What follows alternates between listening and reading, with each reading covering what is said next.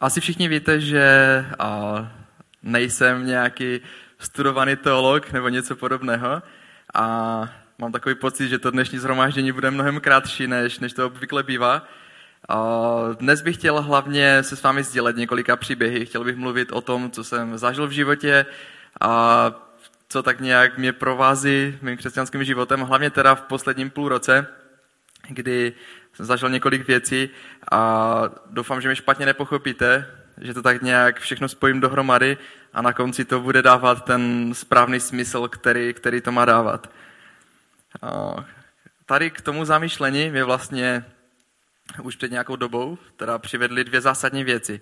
Jsou to věci, které jsem osobně zažil a věci, které, které mě úplně zásadně ovlivnily, hlavně teda moje přemýšlení nad tím, z jakého důvodu vlastně jsme tady na té zemi, proč nás Bůh povolává do služby a jak by vlastně měl takový život s Ježíšem Kristem vypadat. Jak by vlastně mělo vypadat to, když jsme všichni spolu, jak by měly vypadat naše vztahy. A mám takové zásadní otázky, které jsem si právě položil na základě těch dvou věcí. A jedna z nich je, jsme tady spíše, spíše pro sebe, a, jsme tady, jsme tady jeden pro druhého, dostali jsme možnost se svobodně rozhodnout a tak to znamená, že si můžeme dělat, co se nám zlíbí v životě. Nebo co to vůbec znamená nést dobré ovoce. Taková věta, kterou dost často slyšíme, že jsou stromy, které nesou dobré ovoce, jsou stromy, které nesou špatné ovoce.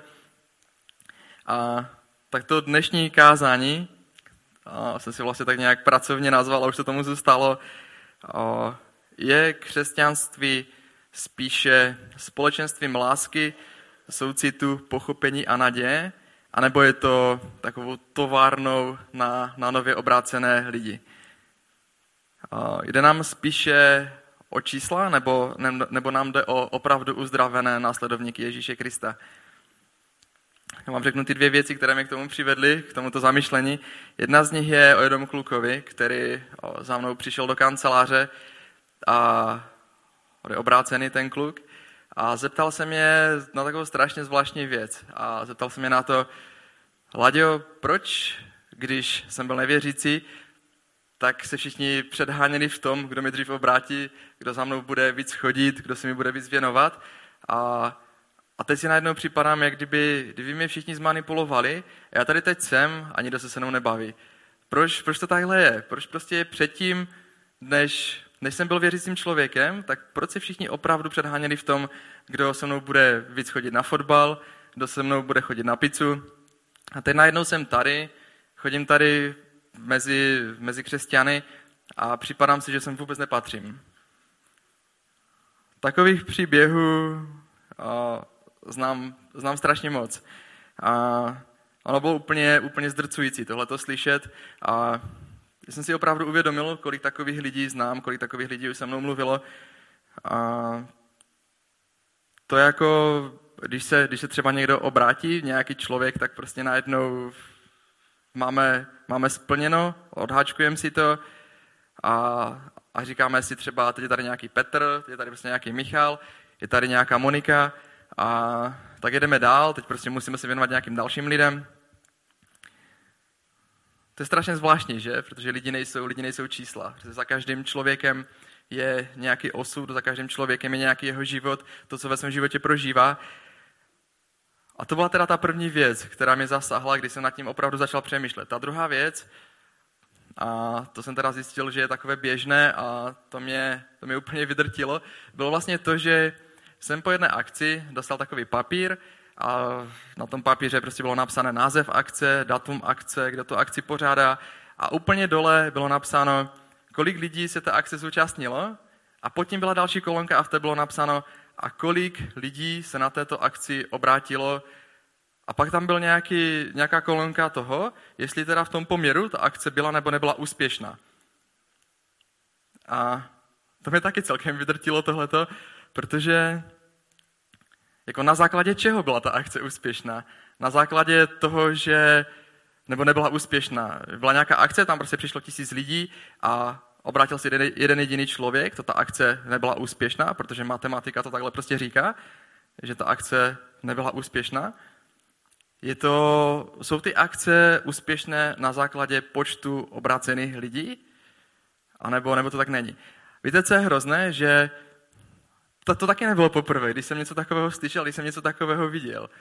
A možná, že s tím máte i vy další nějaké zkušenosti. A já bych vám teď chtěl na jednom příběhu uh, ukázat, jak by podle tohoto měřítka úspěšnosti byl úspěšný Ježíš Kristus. A je to příběh, který se často káže úplně z jiných důvodů. Káže se o, hlavně, když se mluví o vděčnosti a o tom, že prostě máme být vděční, že máme děkovat, což je super. Já ten příběh přečtu trošičku jinak, nebo teda přečtu ho stejně, ale ukážu úplně jiné věci na něm a je to z Lukáše ze 17. kapitoly a ten příběh se jmenuje 10 malomocných a všichni ho určitě úplně 100% znáte. Tam se píše toto.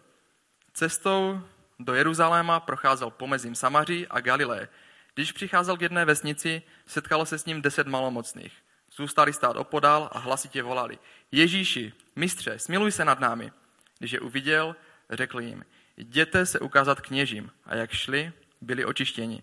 Jakmile jeden z nich uviděl, že je uzdraven, vrátil se a hlasitě chválil Boha.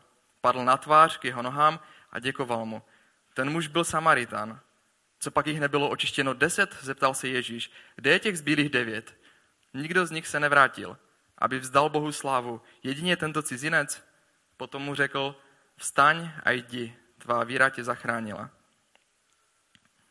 A já mám další takové zásadní otázky, které jsou o tom, když vlastně Ježíš potkal těch deset lidí, těch deset malomocných, a oni ho prosili o to, ať je uzdraví. Věděl Ježíš v tu chvíli, že budou všichni uzdraveni? Věděl, že, že dokáže všechny uzdravit. Ježíš to moc dobře věděl, že je všichni uzdraví. Věděl také, že se z těch deseti vrátí jenom jeden jediný zpátky? Věděl tohleto Ježíš? Věděl to. Věděl, že se vrátí jenom jeden zpátky, i když doufal, že to tak nebude.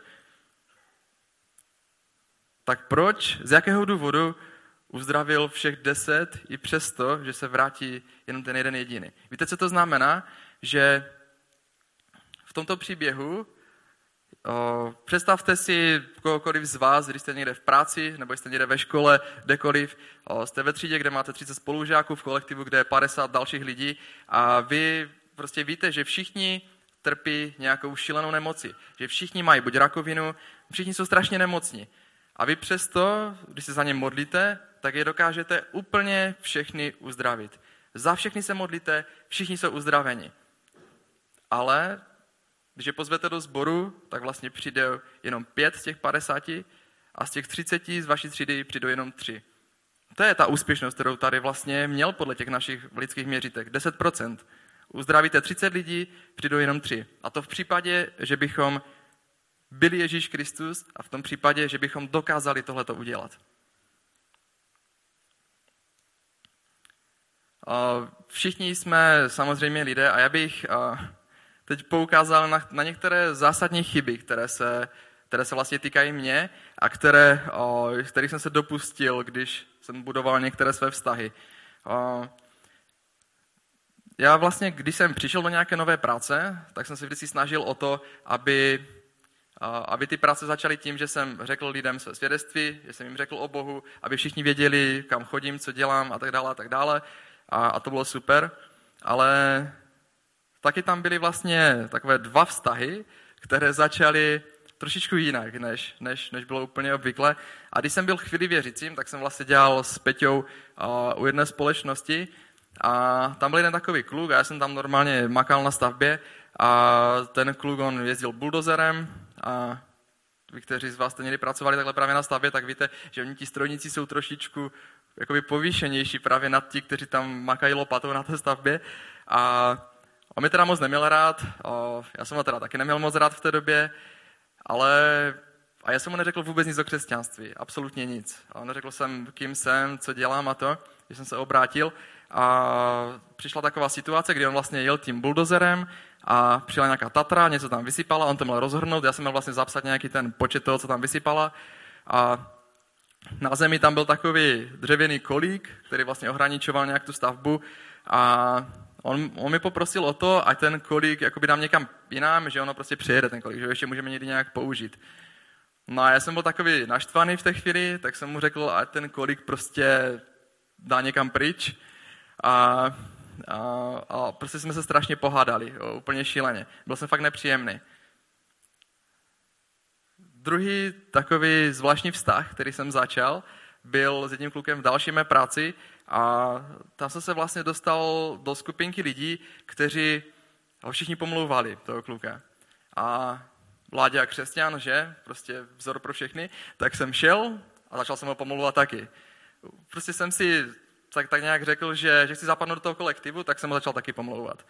A on se to dozvěděl a mimo jiné jsem o něm řekl, že je strašný hokejista a on přitom je úplně super hokejista. On nešahám ani pokotníky tady v tom sportu.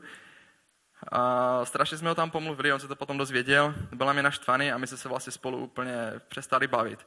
A oba dva tihle kluci se vlastně potom dozvěděli, že jsem křesťan a že teda jsem asi nevydal nějaké moc dobré svědectví. A já jsem si uvědomil, co jsem udělal a tak jsem za oběma z nich zašel a oběma jsem se, oběma jsem se omluvil, když to bylo vždycky v jiném období. A bylo to, bylo to šílené, protože od té chvíli, kdy jsem se těm klukům omluvil, tak jsem si s nimi vytvořil ty nejlepší pracovní vztahy, které jsem, kdy jsem si s kým vytvořil. Když jsem lidem řekl hned všechno, jak to všechno je, tak mě měli za blázna, ale tady v tu chvíli, kdy jsem prostě byl ochotný přijít, potlačit své ego a omluvit se, tak od této chvíle jsme byli nejlepší kamarádi a do dneška to jsou vlastně jediní dva spolupracovníci z mých dalších prací, se kterými se setkávám a kteří, se kterými mám nějaký vztah. Já bych nechtěl tak nějak jakoby demonstrovat tady to, že se máme chovat hnusně k lidem na začátku a pak být k ním hodní. Jenom chci říct to, že, že to, co je podle mě taková skutečná evangelizace a skutečná služba, je potom ten náš život. To, jakým způsobem žijeme, žijeme před těmi lidmi a když jsem prostě ochotný, ochotný se omluvit a když jsem ochotný potlačit svoje ego, tak, tak tím ukážu na toho, který, který mě dostal z, z toho dna a, a tohle to vytvořilo skvělé vztahy. Já jsem vlastně potom měl možnost s tím jedním klukem se sejít ještě asi po čtyřech nebo pěti letech a přijel jsem k ním na stavbu a na té stavbě jsem vlastně mohl všem dělníkům, kteří na té stavbě byli, jsem mohl vyprávět o tom, co Ježíš udělal v mém životě a byli jsme tam i s Jilkou kdysi a bylo to úplně neuvěřitelné, protože celá stavba se zastavila, všichni, kdo tam pracovali, tak najednou přišli k nám a vlastně mohli jsme si povídat o tom, co Ježíš Kristus dělá v mém životě a co vlastně udělal i nakonec v životě toho Mirka, o kterém jsem mluvil. Někdy mám takový zvláštní pocit, že rozhovory mezi námi křesťany jsou takové lehce jakoby profesionální. Jsou takové skoro až pracovní a, a jsou takové trošičku umělé. Já nejsem vlastně z věřícího prostředí, z křesťanského prostředí, vyrůstal jsem tak nějak běžně mezi, mezi nevěřícími a a když jsem vlastně přišel mezi křesťany, tak najednou jsem uslyšel takové zvláštní rozhovory a uviděl jsem uh, super lidi, ale připadalo mi to, že vždycky slyším takové opravdu pracovní a, a umělé rozhovory mezi lidmi. Uh, protože pokud, pokud se třeba jedná o to, že jdete novo, do nové práce nebo jdete no, do nové třídy ve škole, no, na úplně novou školu, tak uh, na co vlastně se vás potom zeptají vaši bratři a sestry. Na co, na co se jako po první věc vždycky zeptáte svého kamaráda, který jde do nové třídy, nebo svého kolegy tady vlastně ze sboru, svého bratra, který jde do nové práce. Na co se ho potom vždycky zeptáte jako na první věc. A já mám za to, že, že nejčastěji slyším otázku a řekl jsi jim všem o Bohu, už se sdílel se svým svědectvím. Ale to je opravdu to, co nejčastěji slyším. Tuhle tu větu nejčastěji slyším vlastně, když, když jde někdo do nové práce nebo do nové školy. Když já jsem se stal křesťanem, tak víte, na co se mě lidé nejčastěji ptali? A jak to, jak to změnilo tvoji rodinu, když ty se obrátil? A už si nějakým způsobem zasáhl své okolí? Měl jsi možnost svědčit všem lidem kolem sebe? V překladu tady pro nás křesťany už se, už se obrátili všichni kolem tebe. A samozřejmě, že když jsem se obrátil, tak jsem dostal takovou tu správnou touhu všem lidem kolem sebe říct, co se stalo v mém životě. Protože nikdo, kdo, kdo se poprvé setká s Bohem, o, tak, tak to ani nejde jinak. Prostě musíte všem okolo říct, co se stalo ve vašich životech. Ale neměli právě ty otázky znít tak nějak trošičku jinak? Neměli by se třeba lidé zeptat na to, o, jak to teď zvládáš, jak, jak se máš, nepotřebuješ s něčím pomoc, jak vlastně, jaký je teď tvůj život. Nemělo by to, nemělo by to být o tom člověku, který se, který se obrátil, ten člověk, kterému my, my bychom měli sloužit a ne se ptát na to, ty jo, tak ty si teď věřící, už se obrátili všichni kolem tebe? Víte, co mě kdysi šokovalo, když jsem poprvé přišel na mládež? Jedna taková strašně zajímavá věta. A víte, jak se mluvilo o nevěřících lidech na naší mládeži? Mluvilo se o nich jako o nevěřoších. Lidé prostě používali takový výraz nevěřoši. Mě to připomnělo, jako když jsem pracoval vlastně kdysi v, no, v, jedné, v jedné firmě a tam se různě přezdívalo různým lidem a tohle mi to právě připomnělo. A, a já jsem si vždycky v tu chvíli říkal, tyjo, já jsem ještě nedávno byl jedním tady z těch lidí. Já jsem ještě nedávno tady chodil po sídlišti a vlastně a oni celou dobu o mě mluvili jako o nevěřochovi, jako o někom, kdo prostě je nevěřoch, takže mi to přijde takové strašně povyšující, kdyby se na mě někdo povyšoval, už, už tu chvíli. Ale nevěřoši, jako kým jsem, abych já mohl takto nazývat jiné lidi. Lidi, kdy každý prožívá něco ve svém životě a, a ti lidé velmi často mají strašně těžké životy. Oni prostě to nemají jednoduché ve svých životech. A my o nich jsme říkali, že to jsou nevěřoši. To bylo strašné. Máme obrovskou výsadu. My jsme mohli poznat Ježíše a, a za tuhle milost máme být nesmírně vděční. Ale co nás opravňuje, že, že se tak často chováme k nevěřícím lidem tak nějak povýšeně, nebo k lidem třeba i jiného vyznání. Jo? Když já se vždycky strašně těším na to, až potkám jeho visty a až jim prostě budu moct říct o tom, že já mám tu jedinou správnou víru, o tom, že já jsem ten největší borec a že já vlastně to vím mnohem lépe, než to ví oni. A ještě si tak třeba svatě pomyslím, pane, dej jim prosím tě milost k tomu, aby poznali tu pravou pravdu. A úplně jim chci vytřít zrak svými znalostmi. A, a přitom si v hlavě někde myslím, co je, co je tohle za blázni, co je tohle za lidi. Někdy je skoro nevnímám, prostě jenom kolem nich projdu, řeknu si, to jsou prostě lidi, kteří vůbec neví, o čem mluví. Ale víš co, Bůh je miluje úplně stejně, jako miluje mě a tebe. Úplně stejně. Všechny ty nevěřochy, všechny ty jehovisty, všechny lidi, které znáš. Úplně každý člověk, který tě teď napadne, tak Bůh ho má stejně tak moc rád, jako má rád mě a tebe. Bez rozdílu. Absolutně žádný rozdíl.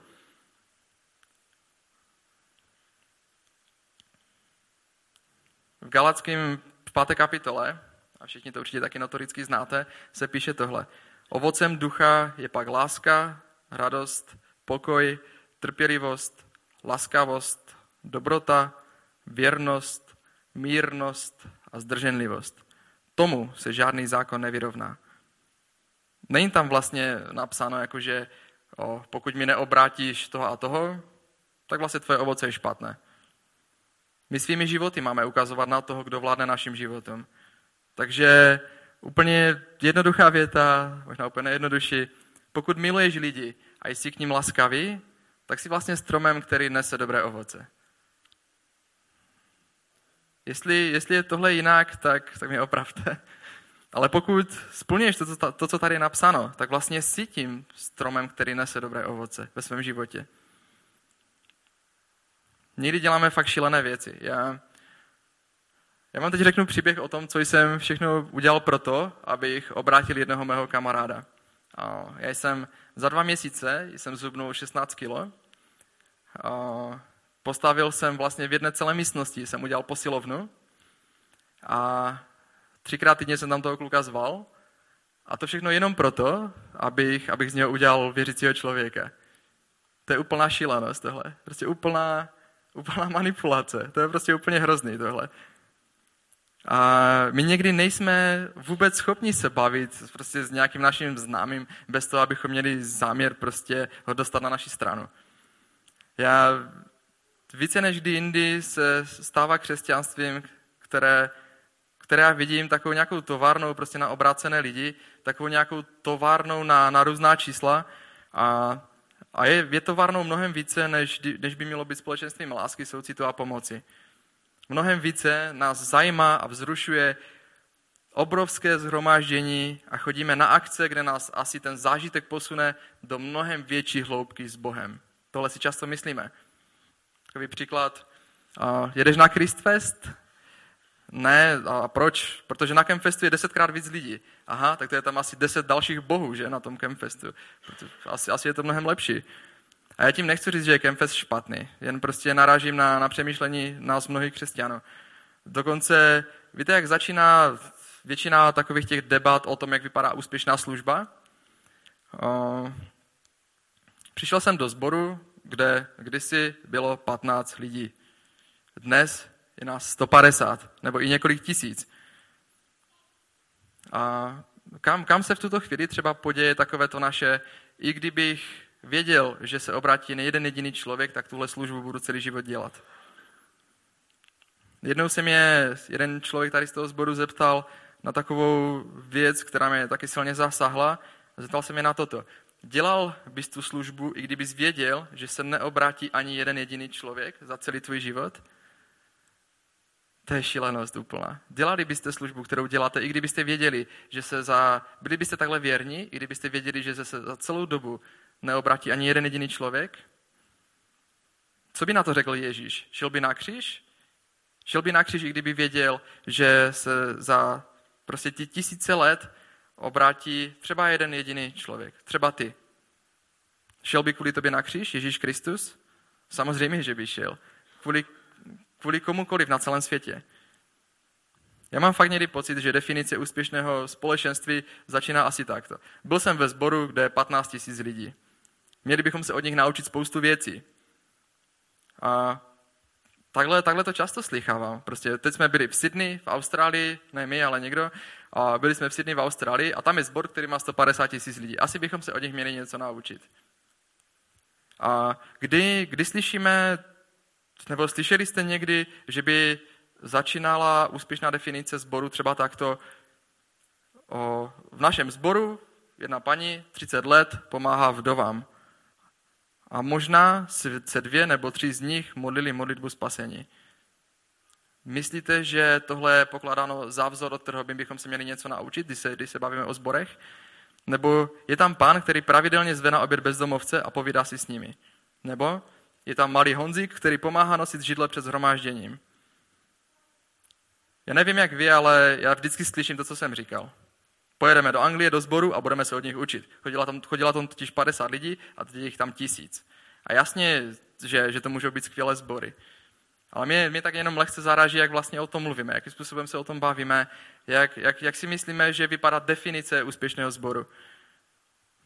Jak kdyby, kdyby čísla prostě byly něco mnohem více, než jsou, než jsou, než jsou životy lidí. Jak kdyby záleželo na tom, že někde chodí 10 tisíc lidí a Víte, víte, kdo je pro mě jedním z největších vzorů uh, trpělivého služebníka? Člověka, který nese dobré ovoce a člověka, který, uh, který má úspěšný sbor? David Chlebus v Opavě. To je pro mě jeden z největších služebníků, kterého znám, jeden z největších vzorů pro mě. To je člověk, který je trpělivý. Víte, kolik k němu chodí lidí do sboru? Možná 10, tam někdy přijde 15 lidí.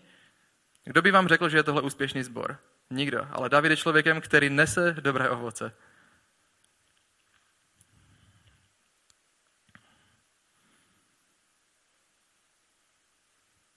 Všichni jsme tak trošičku matematici, že? Protože úspěch přece záleží hlavně na číslech. Ale já, já si prostě myslím, že by to mělo být úplně jinak. Na sjezdu mládeže jsem jednou měl seminář o tom, jak úspěšně evangelizovat. Už ten název je takový strašně zvláštní. A já jsem povídal o tom, jak jeden můj kamarád se stal křesťanem a vlastně takový celý příběh o tom, že to trvalo několik let a tak dále a tak dále. Potom za mnou přišlo několik lidí a ptali se mě na to, jak teda vlastně jakoby vypadá úspěšná evangelizace. Teď právě proto jsme tady přišli. Teď přece o tom si měl mluvit, ne? jak vypadá úspěšná evangelizace. Ty jsi tady mluvil o tom, jak se obrátil nějaký jeden kluk za, za několik let. Cože? Co, co, co to je tohleto? To je jako zase prostě čísla, oni, oni prostě chtěli vidět čísla, oni prostě chtěli vidět, že se obrátilo někde tisíce lidí a že já znám úspěšný recept na to, jak to udělat. Že já přesně vím, jak obrátit tisíce lidí. Tohle je přece ten správný úspěch, na který ukazují čísla. Ono je to, ono je to strašně všechno špatně nastavené. A to je, je, je to můj názor tohle. Jo. Možná, že se třeba nezhodujete s tím, co tady říkám, ale pro mě zajít si na tenis s kolegou z práce je prostě něco úplně jiného, než, než evangelizace, kde je 50 tisíc lidí, ani pak nevím, co s těma lidma vše, se všema je. A doufám teda, že, že to je všechno opravdové, ale svými životy máme ukazovat na to, kým, kým je pro nás Ježíš Kristus. To je ta správná evangelizace. Když jsme přece kamarádi, když máme různé kamarády, prostě různě, jak říkáme, ve světě, a měli bychom si toho vážit, ne, ne v, ně, v těch lidech vidět nějakou další zlatou cihličku. On se obrátí, tak teď vlastně bude mít další zlatou cihlu v nebi, protože on se obrátil. Tak by to nemělo být. Představte si, že úplně absurdní situaci, že by přesně tohle oni dělali nám. Každý rozhovor, který my bychom vedli s nějakým naším kolegou z práce, víte, jak by to začínalo? Ty, Láďo, prosím tě, ty teď přece, to je normálně prostě tohleto evoluce, jako Darwin a velký třesk a takové věci. A představte si, že by vás neustále lidé přemlouvali k tomu, abyste nebyli věřícími, abyste byli ateisty. Protože mám pocit, že někdy děláme úplně to stejné. Tohle je úplně absurdní představa, že důvod, proč by se oni s náma bavili, by byl jenom v tom, že nás chtějí dostat od Boha. To by byl jediný důvod, proč, se s náma, proč by se s náma bavili. Protože my často se bavíme s lidmi jenom proto, že chceme dostat ke křes, na naši víru, ke křesťanství. Často se bavíme s lidmi jenom z tohoto jediného důvodu. A myslím, že to všichni víme. Všichni tohle víme, že jsou lidé, se kterými se bavíme právě jenom proto. Jak byste se cítili, kdybyste věděli, že se s váma lidé baví jenom proto, že se vás snaží dostat od Boha? To je hrozný. Opravdu úplně absurdní. A a já věřím tomu, že nám záleží samozřejmě na těch lidech, ale oni to přece poznají. Oni přece poznají, že se za ně modlíme. Oni poznají, že, že je máme rádi, když jde o opravdovou lásku. A, a pokud Bůh dá milost, tak se obrátí, tak se stanou křesťany. Ale, a už vím, že to tady zaznělo strašně moc krát, tahle myšlenka, ale je to taková pro někoho někdy úplně šokující pravda, že my člověka nikdy nedonutíme k tomu, aby se stal křesťanem. My ho k tomu nikdy nedonutíme. Tohle tu věc přenechejme Bohu, tohle dělá Bůh. Teprve potom to může být opravdové, teprve v tu chvíli. A nechci, abyste mi špatně pochopili, já neodrazuji nikoho od služby. To, to ani náhodou. Je nás chci strašně moc přimět k zamýšlení se nad tím, jestli jsme více touto várnou na to, jak prostě dostat lidi za každou cenu do sboru, teď nám k tomu ještě nahrávají nějaké peníze a, a já nevím co všechno, a kde všichni, já mám pocit, že opravdu jsme měli to varnou, kde všichni musí mít nějaké výsledky. A víte, víte, když si lidé začali všímat toho, že děláme exit kluby tady v křesťanském centru? Ve chvíli, kdy tam chodilo přes 40 lidí. Do té doby nikdo ani nevěděl, že máme exit kluby. A to jsme se tři měsíce každou středu scházeli, modlili jsme se a chodila nám tam tři měsíce jedna holka, která tam ani dneska už nějak nechodí, nebo nechodí ani na mládež.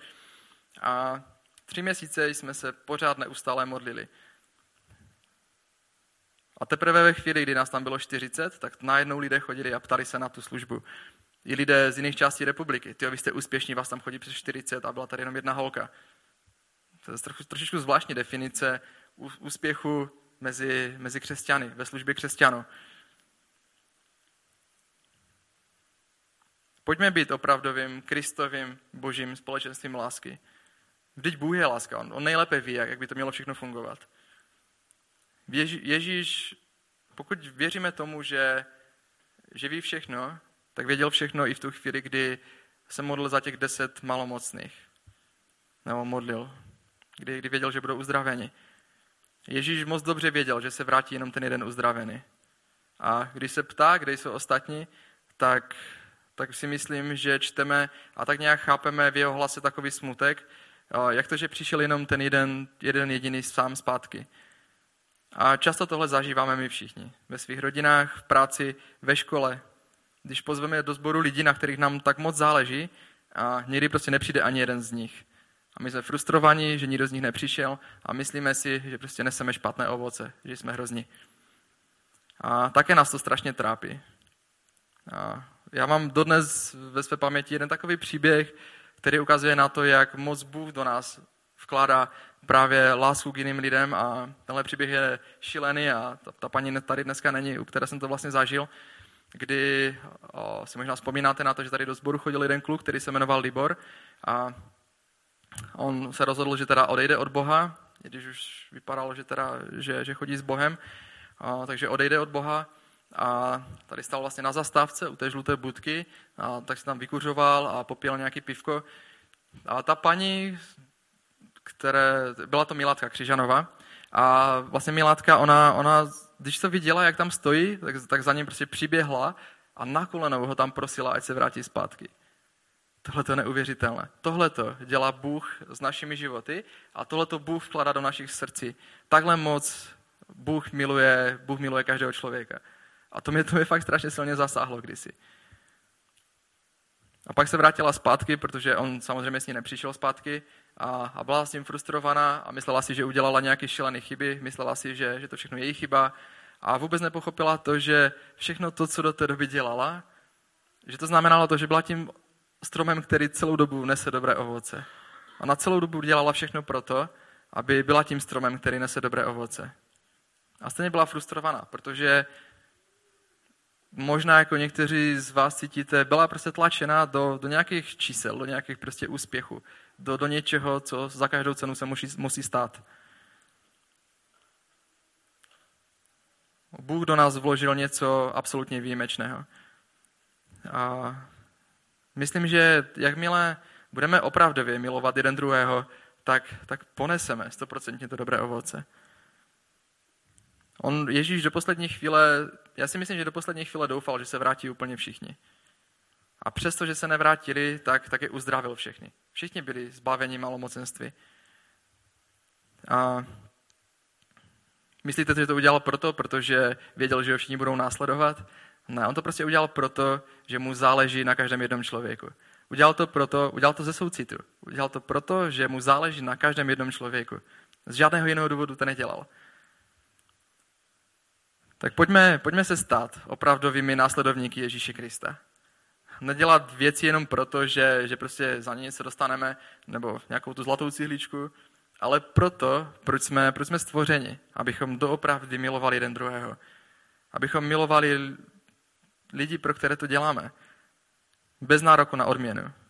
Prostě proto, že Ježíš přesně takhle miluje každého člověka. Myslíte, že Ježíš očekává něco, že dostane od nás za to, že nás miluje? Ani, ani omylem. Bez ohledu na to, co jakýkoliv člověk teď v tuto chvíli na celém světě dělá, bez ohledu, bez ohledu na to, co to dělal včera ty nebo já, nebo, nebo kým jsme, jestli prostě jsme bohatým člověkem, jsme chudým člověkem, jestli jsme něco strašně pokazili, tak bez ohledu tady na to všechno, nás, nás Bůh má rád, ta, takové, jaký jsme. Procentuální výsledek té, takové uzdravovací evangelizace byl 10%. A věřte mi, že Ježíš určitě nese dobré ovoce a nesl dobré ovoce.